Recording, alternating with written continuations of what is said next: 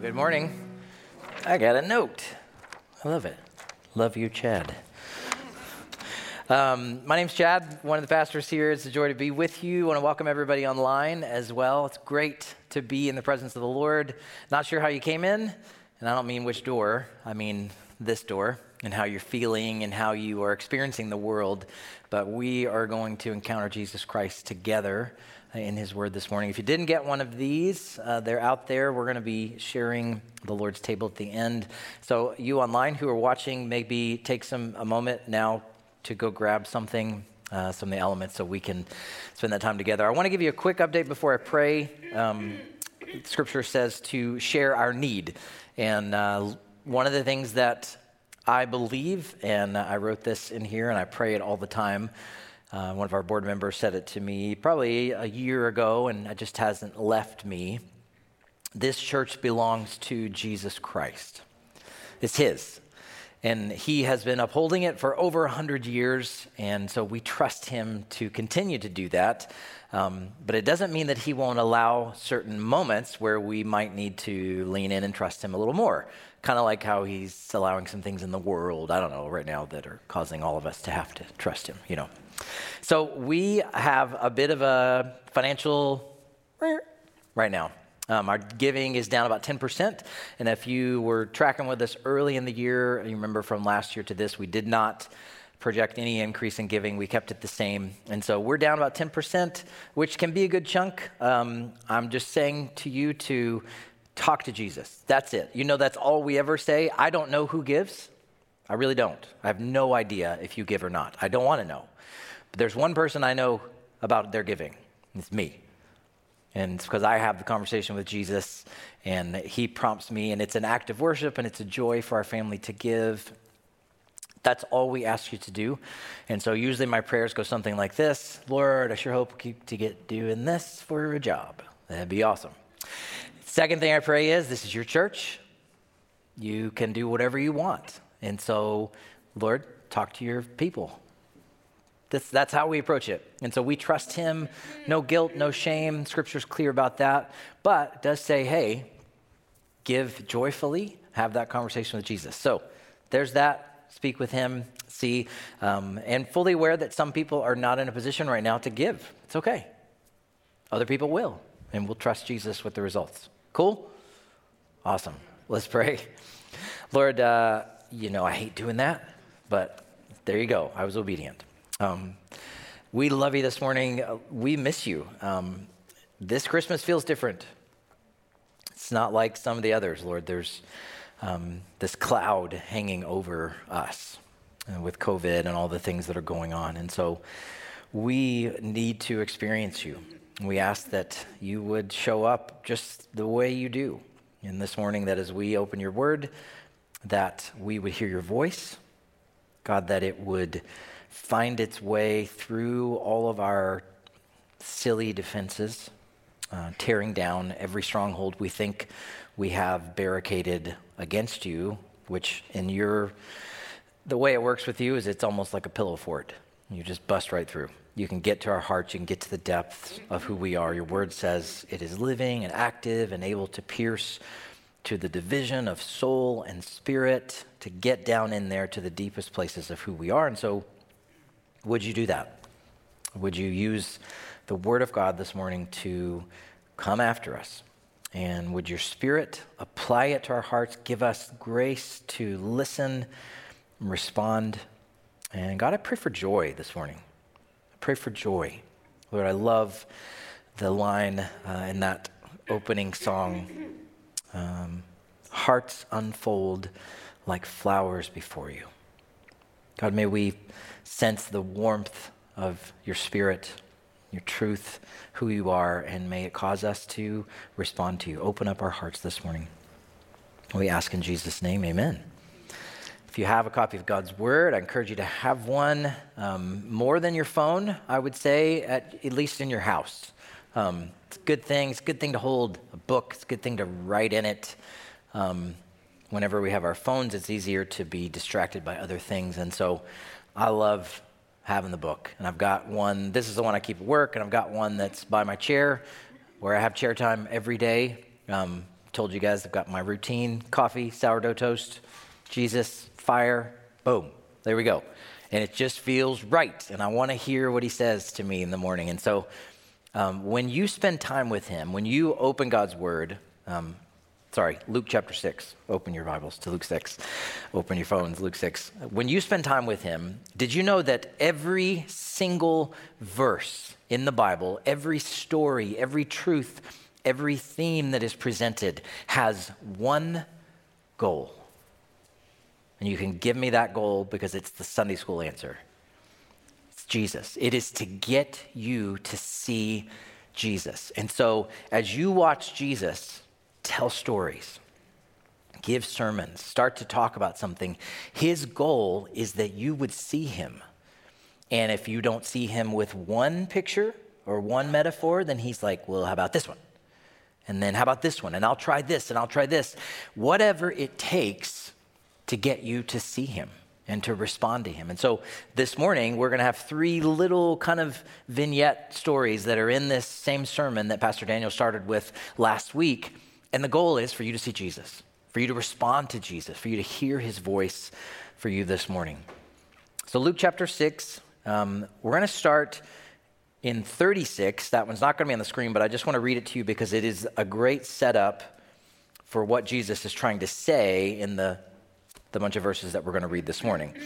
And so it says this. So just listen. This one's not on the screen. Verse 36 Be merciful, show mercy, even as your Father is merciful. Be merciful, even as your Father is merciful. You need that for the context of what he's about to say. Now let's look at verse 37. Judge not, you will not be judged. Condemn not, you will not be condemned. Forgive, and you will be forgiven. Give, and it will be given to you. Good measure, pressed down, shaken together, running over, will be put into your lap. For with the measure you use, it will be measured back to you. Makes sense? So he said, Let me tell you another story to see if this helps take it deeper. Can a blind man lead a blind man? Won't they both fall into a pit? If the blind man says, Yeah, this way, this way, I'm pretty sure there's a step out here somewhere. What's going to happen? You're going to fall. Can a blind man lead a blind man? No. Won't they both fall into a pit? Yes. Jesus is kind of, he's, he's getting them to do this nodding things. He's teaching. A disciple's not above his teacher, but everyone, when he is fully trained, will be like his teacher. Jesus is the teacher. Obviously, the goal is for us to be like him. We will never be above him. But this is the part. You need to be like me. What's he implying? You're not when you're judging. You're not when you're blind and leading other people who are blind. Verse 41 Why do you see the speck that is in your brother's eye, but do not notice the log that is in your own eye? How can you say to your brother, Brother, let me take out that speck that's in your eye? You yourself do not see the log that is in your own eye, you hypocrite. First, take the log out of your own eye, then you will see clearly to take out the speck that is in your brother's eye. These verses contain one of the most quoted sayings or truths of Jesus ever. Ever. Now, this is anecdotal a little bit. This is my observation, but I think it would also be your observation. And you might hear it once a week. You might hear somebody else say it. You might see it in a movie, a book, a conversation, a disagreement in a fun sort of way. But what is that one thing that is quoted that you hear all the time? It's this Don't you judge me. Don't you judge me. Now, sometimes it's funny. You're reaching for the cookie and you go, Don't judge me. I'm having this cookie. I've only had one. This is my second. Don't judge me. It's a funny thing. Other times, it's somebody calls you out for something you're doing. Let's just call it sin. Right? Somebody calls you out on a sin, and you say, Don't judge me. I know that you did this. So we kind of do this one two punch. Don't mess with me. How about in church? Sometimes we say, we shouldn't judge them. Jesus says not to judge. God is love. So, you know, he who casts the first, like we start like just pulling like crazy. It's like we got this bouquet of verses. He who casts the first stone is the first one to fall into the pit with a lion on a snowy day and have his eyes be blinded and his ear, you know, like we just start messing and throwing stuff around. Don't judge. So we are the, we're classic, just pull it out. It's like freeze dried verses, open it up, leave me alone. It is the get out of jail free card. That's why we love it. We love it because if somebody calls us out, what can we do? How do we not have to deal with what they're saying? Don't judge me. Jesus says, don't judge. Go away. Mic drop. Zinger. I'm out. Come back. Whew. Right? That's what we do with it. Don't you judge me. So, what's the problem with judging? Isn't it a good thing?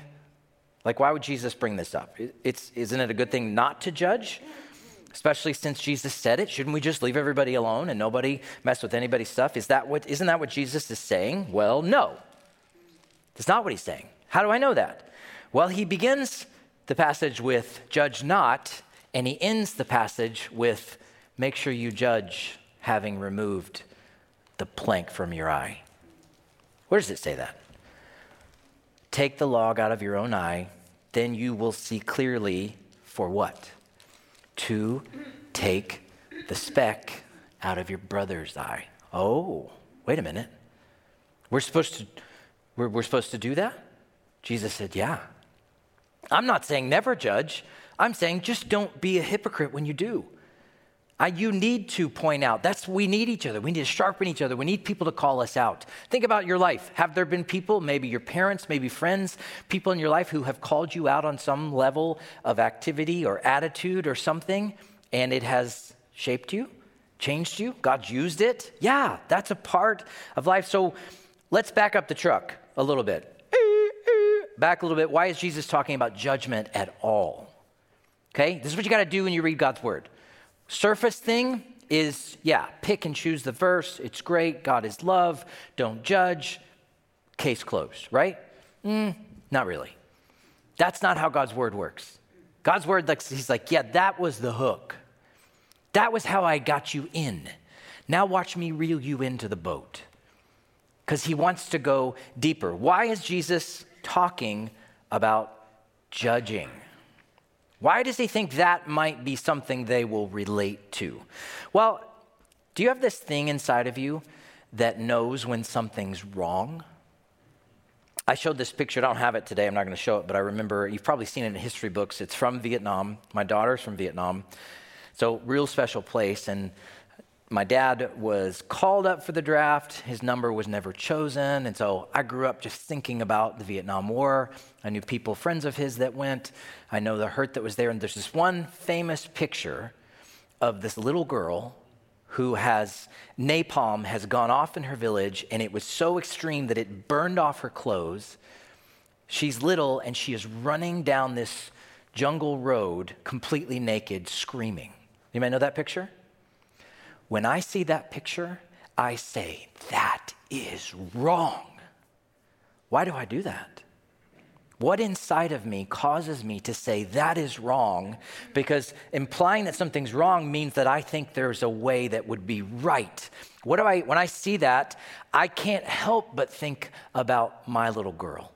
And I, somebody needs to help her. And I, sure enough, I followed up on that lady, and she grew up. There's her story, just major redemption major redemption. The Lord had met her. So, really cool stuff to follow up from that picture. But there's something in us that says there's right and there's wrong. Why is there right and wrong? Why do we feel like we need to judge somebody or to say you shouldn't do that or you should do this? Jesus says, Yeah, yeah, yeah, that's, that's why I'm talking. That's why I'm going there. Because you know why? I made that up. I put that inside of you. I have a key that can unlock that part of your heart. I'm the one who made that innate sense of right and wrong. And if you learn about apologetics and actually having a conversation with somebody who doesn't believe there's a God, doesn't believe there's absolute truth, you can, not in a zinger kind of way or a mic drop way, but you can ask and say, hey, well, let's talk about do you believe that there are right things and that there are wrong things? And they'd be like, well, sure. You shouldn't do this. People shouldn't do this to other people. Why do you believe that? Well, we've just, and the argument usually goes like this if it's somebody who is an atheist, they would say, well, we've just evolved over the years and decided that was a better way to live. And so the conversation going back would say, well, what about this couldn't it be evidence that there is a higher power because we have this sense of right and wrong? And that there is absolute truth. So Jesus put that in there. And so when he talks about judging, it is on the surface about you learning how to do that in a better way, to judge without hypocrisy and with humility and with discernment. But more than that, he wants you to focus on something. And he wants you to focus on someone. Actually, it's just one person. And this is the case with every truth in the Bible, what I said before, with every truth, every story. And Jesus, right here, what is he doing with the story? What is he doing with talking about judging? What is he trying to get them to do? Click, click, click, click, click, click, click. I am pulling you to the boat, and who has a hold of this fishing rod? Jesus does. I am pulling you to me. So, as it deals with judging, forgiving, removing specks or logs, what should we be thinking about? Judge Jesus. Judge Jesus, the ultimate judge. Now, what's that image of? Anybody know that? Lady Justice. There we go. So she is, you can't see it, there's the hilt of the sword in the bottom there, but she is holding a sword down here. And even the way that the statue is done, she's holding it down here. Notice it isn't like this. Why? because justice needs to be served. We need to find out is there wrong, is there right? You don't begin with the sword swinging, it's down, but there is the potential for justice, punishment to be delivered. Blindfolded. We know this justice is supposed to be blind, not based on the person, at least in our system, but based on the merits of the case, the facts, the evidence, those kinds of things, and then a scale equality, not where something is weighed in one direction or another, but blind justice. Now, we don't have to be convinced that this doesn't necessarily always happen in our world, does it? No, we don't. We know there are people that know how to work the system, discredit witnesses, even if the evidence is clear, all those kinds of things. But did you know that there is a judge who does it perfectly every time? Remember, we started with Jesus just asking a question about, hey, let's talk about you guys judging each other, having a problem with somebody else's activity and calling them out. And what's he really doing, though? He's like pulling you in, getting you closer to see him, the judge. That's what he wants us to think about. Judge Jesus. Now, he's also talking about forgiveness, too. Interesting. Condemnation and forgiveness almost in the same sentence. Why do I think Jesus wants us to focus on the fact that he is the judge and not just on how we should treat other people? Well, he's asking them to consider whether or not the way they are handing out judgment might be something they deserve too. What's he doing? He's like talking about here's how you should, when you look at that person, and you can imagine somebody saying there, Jesus, they're so bad. Look at this, what they did, all this stuff. He's like, oh, yeah? Just kind of turns the light onto their heart and says, Let's look at yours. How are you delivering judgment? He asked them to consider not whether they may be blind themselves as they're trying to lead other people. And you can't see it in the text, and we haven't thought about it because we've heard it forever. How many people have heard the speck in the eye, log in the eye kind of thing? Like you've heard it sometime in your life. It's, it's almost a little bit like, you know, the pot calling the kettle black. Like it's that kind of thing. We, it's almost this kitschy kind of phrase that we just use. Jesus was actually telling a joke in this part. People would have laughed when he said this. And just think about it. And I've got a, a, problem with my eye in that I have a couple of eyelashes that like to grow into my eyeball. And it's really bad. And I'm, I forget it, and it's every two months, and I'll think, man, I think I've, I tell Lisa, I'm like, I think I've got allergies. And she's like, it's your thing. It's, it's the eyelashes. Oh, yeah. That's right, I should call the eye doctor. So I go and they, you know, sit there and it feels like there are rocks in my eyes, okay? It's awful. And so they have to get in there and, and basically pull them out. Um, you know, they pull down that huge, massive thing with the, you know, it's like, look into the thing. I'm so sorry. Open, look up, look left, look down, look right. And I'm like, I have really strong reflexes with my eyelids. And so I hate it. Imagine if the eye doctor came in, said, okay, let's get started. And I looked up, and there's this massive eye patch on her with blood oozing down. And she's like holding it like this. Hey, Chad, how's it going? Grabs the tweezers. So let's just get, let's just get. I'd be like, whoa, we're not doing this. That's what Jesus is saying. Everybody would have been laughing. He says it's, it's a guy coming up to you with a two by four in the side of his eyeball, and he's saying, Hey, can I do eye surgery on you? That's how ridiculous it is. And so that's what Jesus, he's trying to point out the fact that, hey, let's talk about you. Let's turn it around, which is why I say it's Judge Jesus. This is what he's trying to say. The judge of the earth, the judge of the nations wants us to focus on him. When Jesus talks about judging and judgment, forgiveness and mercy, we should listen. We should listen. Hebrews 9:27. Did you know there's an appointment you will keep whether you want to or not? It is appointed for man to die. You may think it's up to chance. I can't believe that happened.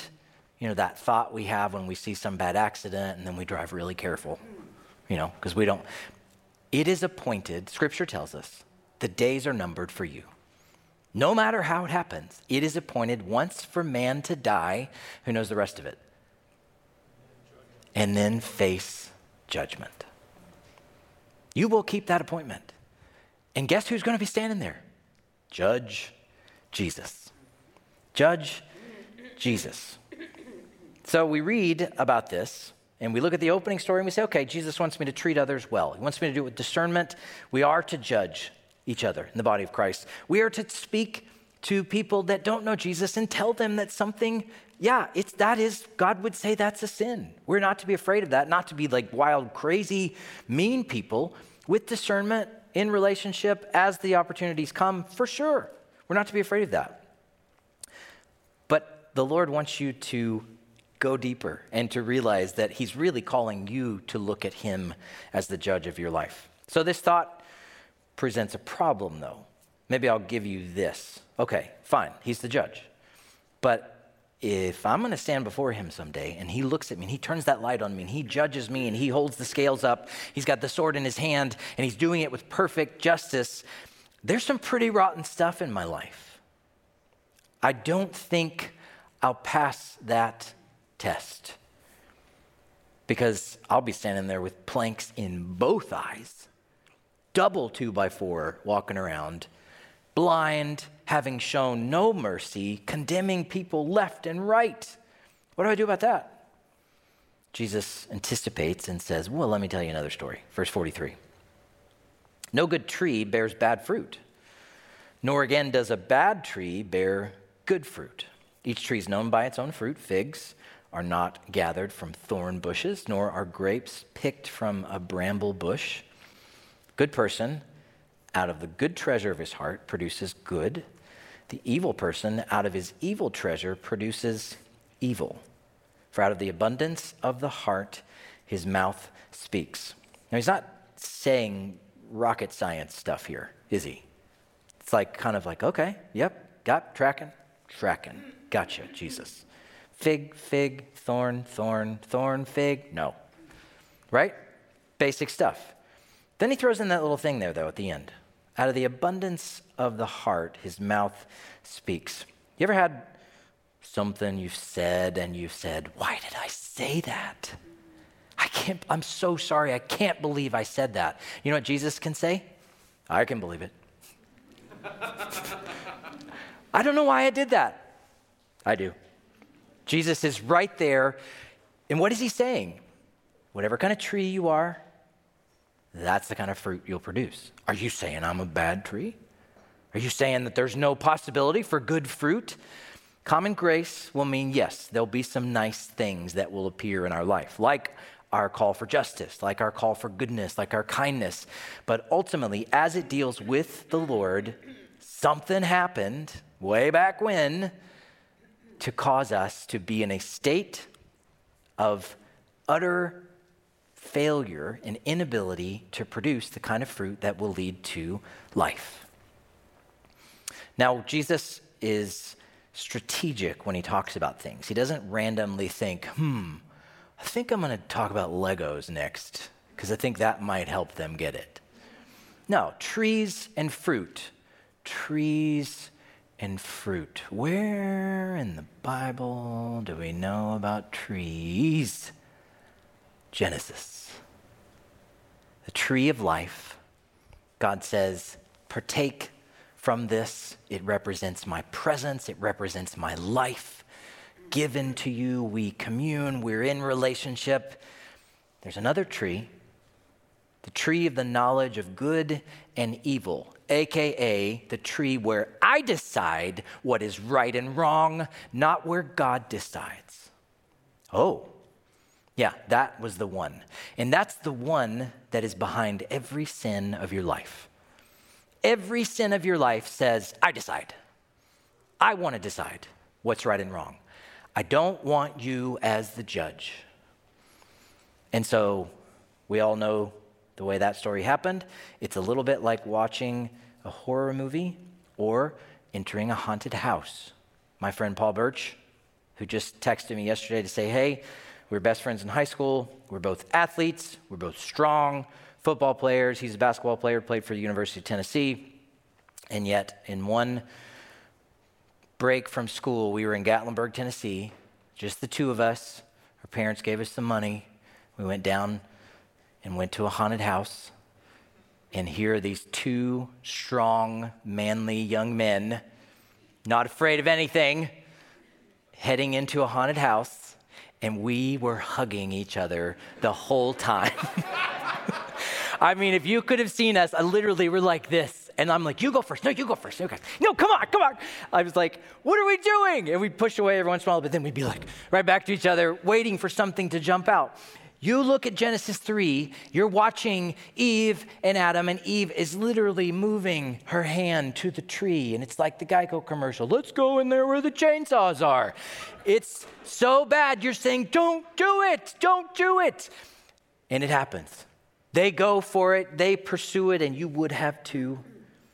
And they pull that fruit from a tree, and all of a sudden, everything goes crazy. And God closes off the Garden of Eden, puts angels in front with flaming swords back and forth, and says something really interesting. Don't let them in because they might grab fruit from the tree of life and live forever. Huh? I thought this whole thing was about that. John 3:16, for God so loved the world, that he gave his only begotten son, that whosoever believes in him should have everlasting life. You don't want us to grab from that tree. So you got to look a little bit, dig a little bit, and people that are smarter than me, I looked in some commentaries.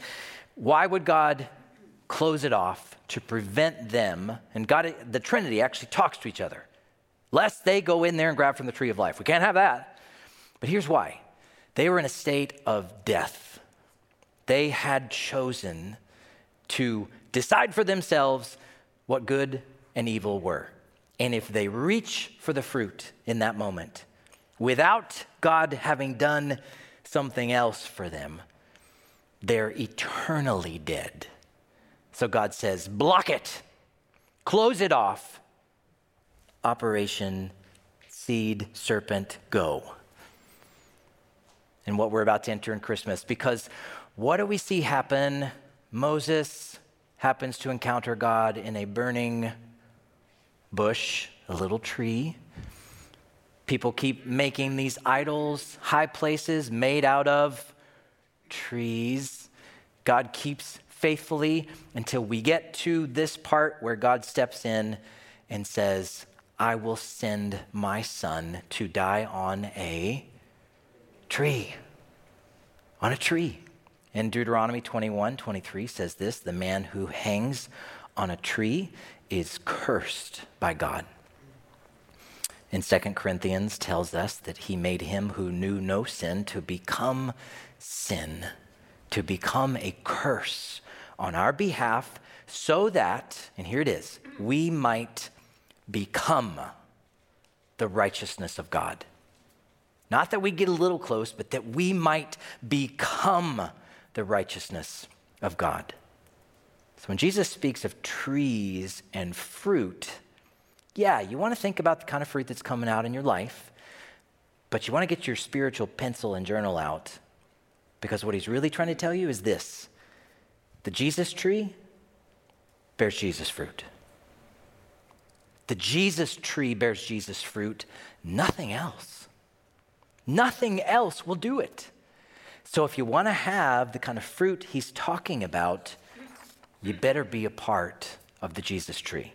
In John 15, he gives us another little hint when he says, I am the vine, you are the branches. I am the tree, you are the branches. You become a part of his life. The Jesus tree, what he did on the cross, gives you the opportunity. We make the mistake, and even if you've heard this your whole life, and even if you think you're clear, you're clear of this problem, it will come up at least once a week in your life that we think there are prerequisites for Jesus loving us and staying with us. And if we're honest, you had a day last week, maybe this morning, where you thought, I'm, I'm so worthless. I can't even, Lord, I don't even know why you put up with me. That's normal. That's religion. That's the enemy's plan. Work hard. Work hard. Hang the fruit on the thorn tree. Do your best. Put up a show. We think Jesus, and most of the world thinks this too, we're heading into Christmas. They think he is an old Santa Claus walking around with a clipboard checking his list twice. And no, not just naughty or nice, and no, not coal in your stocking. It's hell if you don't measure up. That's religion. You know Jesus says? I did it for you. The gospel says the opposite. We receive unmeasured. You know that opening part about judging and measuring and shaking it down and give out the right amount of justice? You know Jesus says with grace? Have all of it. Unending supply of my love and grace. I pour it out for you. You need access to Him, to the tree of life.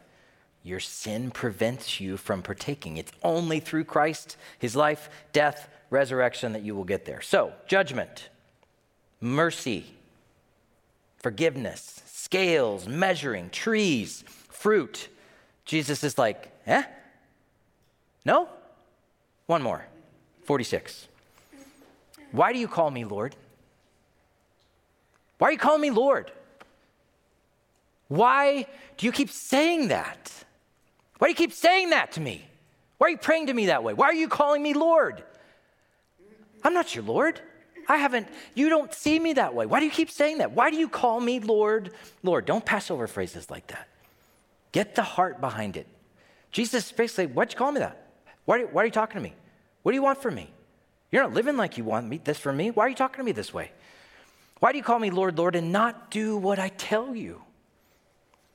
Everyone who comes to me hears my words and does them. Let me tell you what they're like. Let me just tell you what they're like. He's like a man building a house who dug deep. Don't pass over this phrase here, too, because I think sometimes we think it's like, yep, I accepted, went forward. Back, I don't know, as a kid, said yeah to Jesus. I mean, I go to church every once in a while, and he dug deep. He laid a foundation. He went to work. There is a place of pursuing God, of going after Him.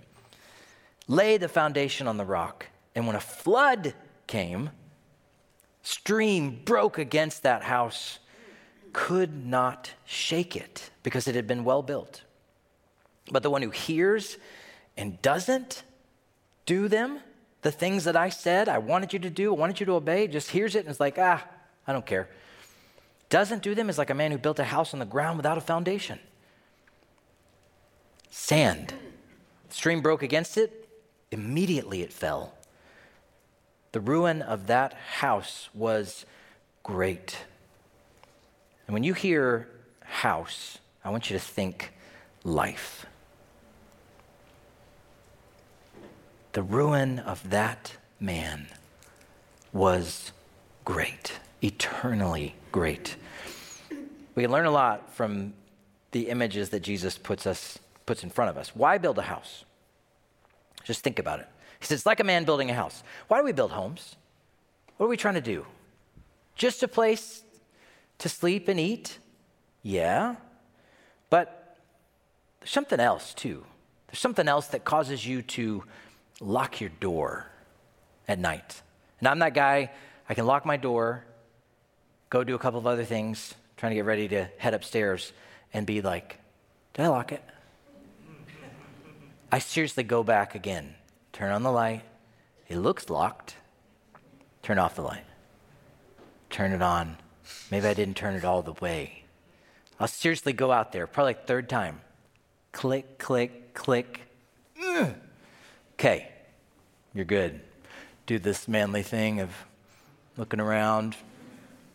Stay away, everybody. Boom. Turn the light off, go to bed. Why do we have houses? Because we, we know that there are things out there that can get us. We want to be protected for sure from the elements and stuff. Hey, we live in Minnesota, in Wisconsin, and so we have this thing in us that knows there's a little switch that goes off, isn't it? It's kind of end of October, November for sure. If you haven't done it now, that alarm is just sounding. And what is it telling you? You need to winterize. It takes all day. Got to go out there, move everything from the summer down there, right in the shed, whatever, bring the snowblower up, do this, put your boat away, winterize, all this stuff. We know there's these things we have to do. Why? What's coming? Snow. Lots of snow. It's the same thing, even, do you know you can smell a storm coming? Rain. Why do you smell it? I'm weird. I look these things up when I'm studying. That's ozone you're smelling. Lightning strikes even when you don't see it. Miles away, it strikes, it heats the air to 50,000 degrees. That's hot.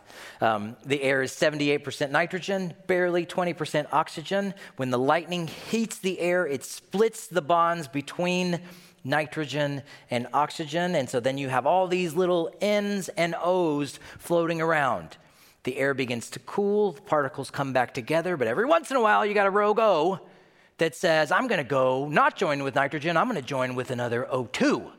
And that becomes O3, ozone. And you, with your great sense of smell, being a human being created in the image of God, where He gives you the ability to detect something in as little as 10 parts per billion. That's like a teaspoon of something in an Olympic sized swimming pool, and you're like, I smell something. It's bad in this pool. It's bad in this pool. Get out, like you tell your kids. That's how we sense, we know something is up. We know there's a storm coming. Did you know it's the same for your soul? For your heart?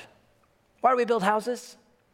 Why is Jesus talking about houses and protection and the ability to be protected from the elements? Because he knows, yeah, maybe I didn't get you with the judge thing, and maybe I didn't get you with the fruit and tree thing, but I'm for sure getting you with the house thing.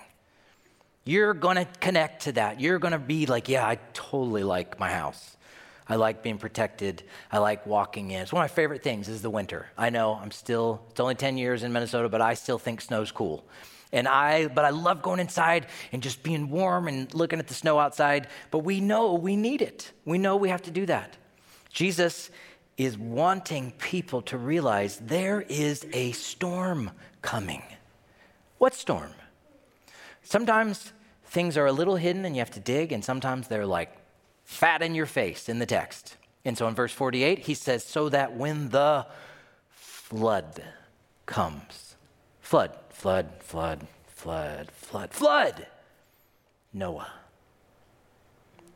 Why did that flood come? Judgment.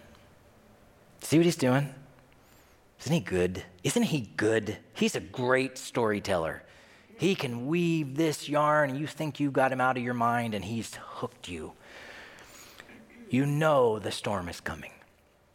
You know the flood is coming. You know your soul better be strong, weatherproof, buttoned up. Can you? Do you know that? Because that flood is coming. And so he asks the question, and then Jesus answers and says this It all depends on the foundation. It all depends on the foundation. Genesis, it all depended on the tree. Jesus reinforced that truth in the last little section by saying, Your fruit will indicate which one you're a part of. What's your foundation? Will your life hold up to the coming flood of judgment? And here's his answer The house built on the Jesus rock will not fall. No matter what. No ifs, ands, or buts. No maybes. It won't fall. It will hold. How can you tell, Jesus? He says, Here's how you can tell. Here's how you can tell you were built on me.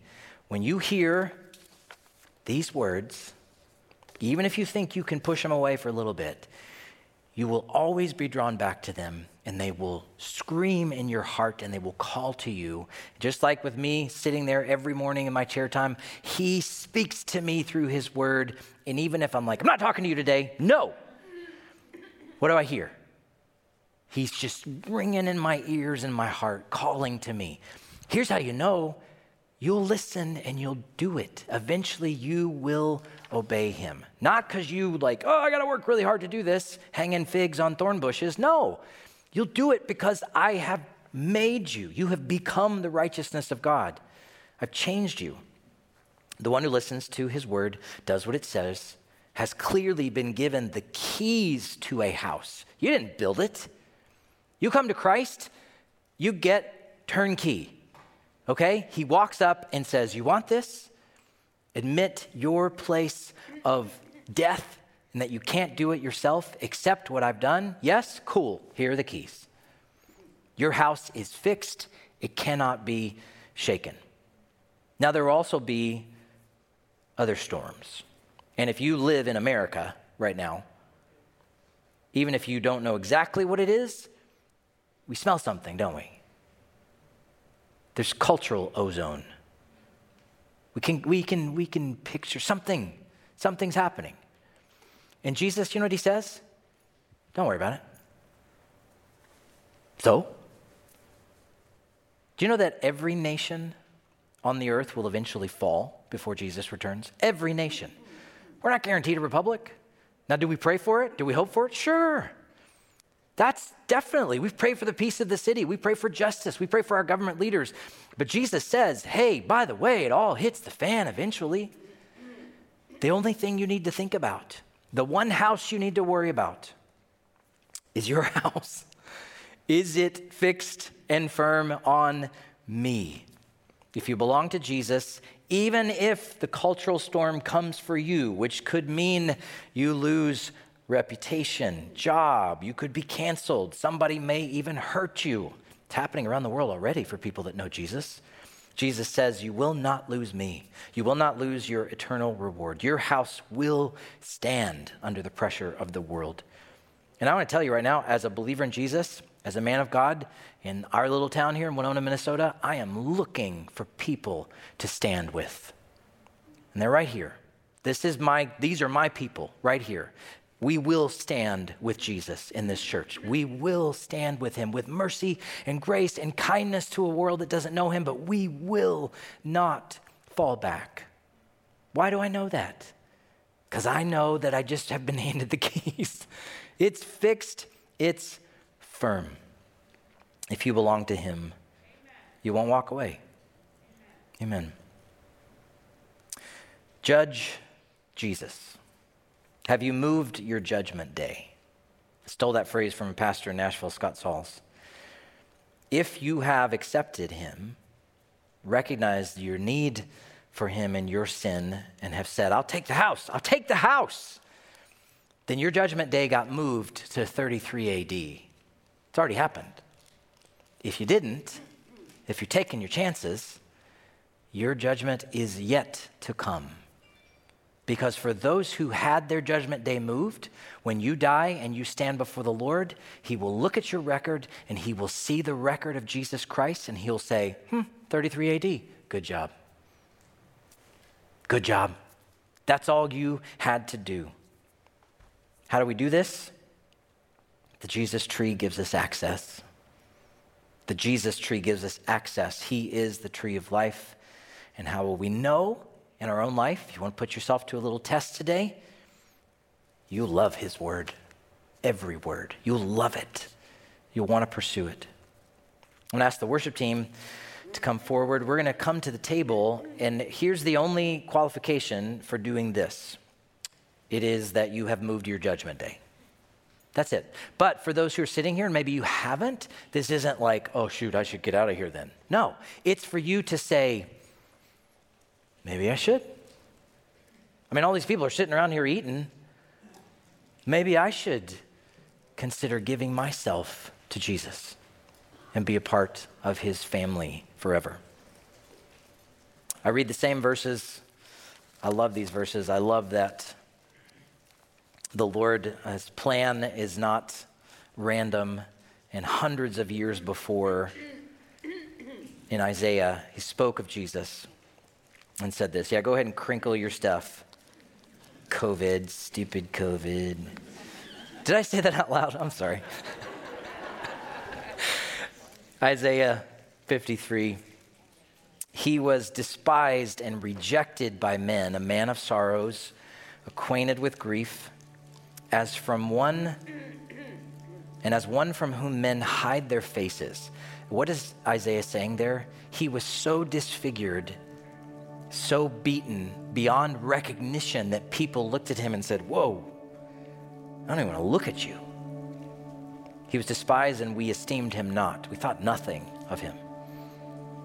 But with the gift of faith, which we know comes from God, it's not something you muster up on your own you believe this surely he has borne our grief, carried our, my sorrows.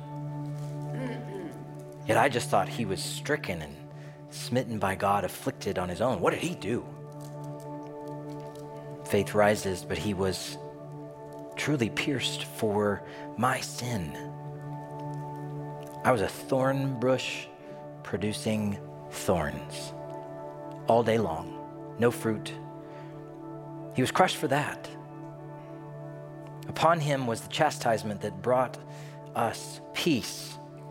And with his wounds, if we're willing, if we say yes, we are healed. All we like sheep have gone astray. We've turned every one to his own way. And the Lord has laid on him the iniquity of us all. And you could add, anyway anyway, in spite of us. So Jesus sat at the table. I was reminded this morning that he was sitting also with Judas. Sitting with Judas. Remember a couple weeks ago we talked about Judas and Peter? The only difference is Peter said, Please forgive me. I, I, I want back in. Sitting with Judas, as they were eating, Jesus took bread, and Judas actually was in the honored spot. I don't know if you knew that. Judas was in the honored spot to Jesus' left broke bread. Here, take this and eat it. This is my body. Let's partake together.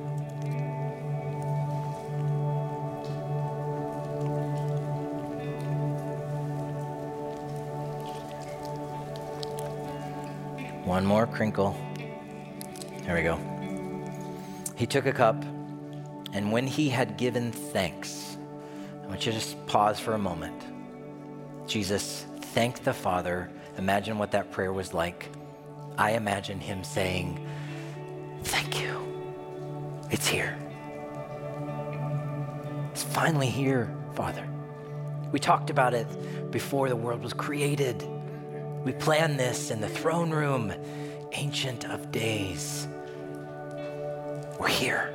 We're here. Thank you, Father. We're here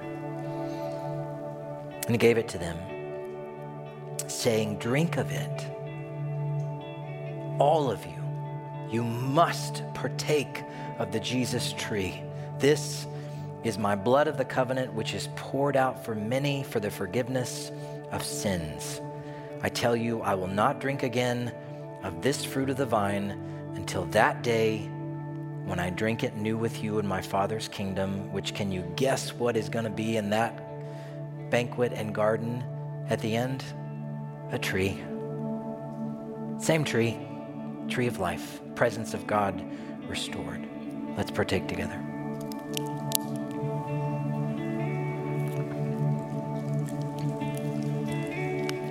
Let me pray with me. Oh Lord, we just love you. We know we can't even say that if it weren't for your Spirit having given us life, having given us the ability to open our mouth, convicted us of our thorn producing, that we can't help it. But Lord, we love you. Lord, my King, my brother, Savior, Redeemer, friend, we love you. God, draw us in this season to you. Or may we hear angels declaring your glory and your grace and your goodness for all mankind. Call us, Lord. Call us to your heart. We bless you, Jesus. Would you minister to us now as we worship together? Amen.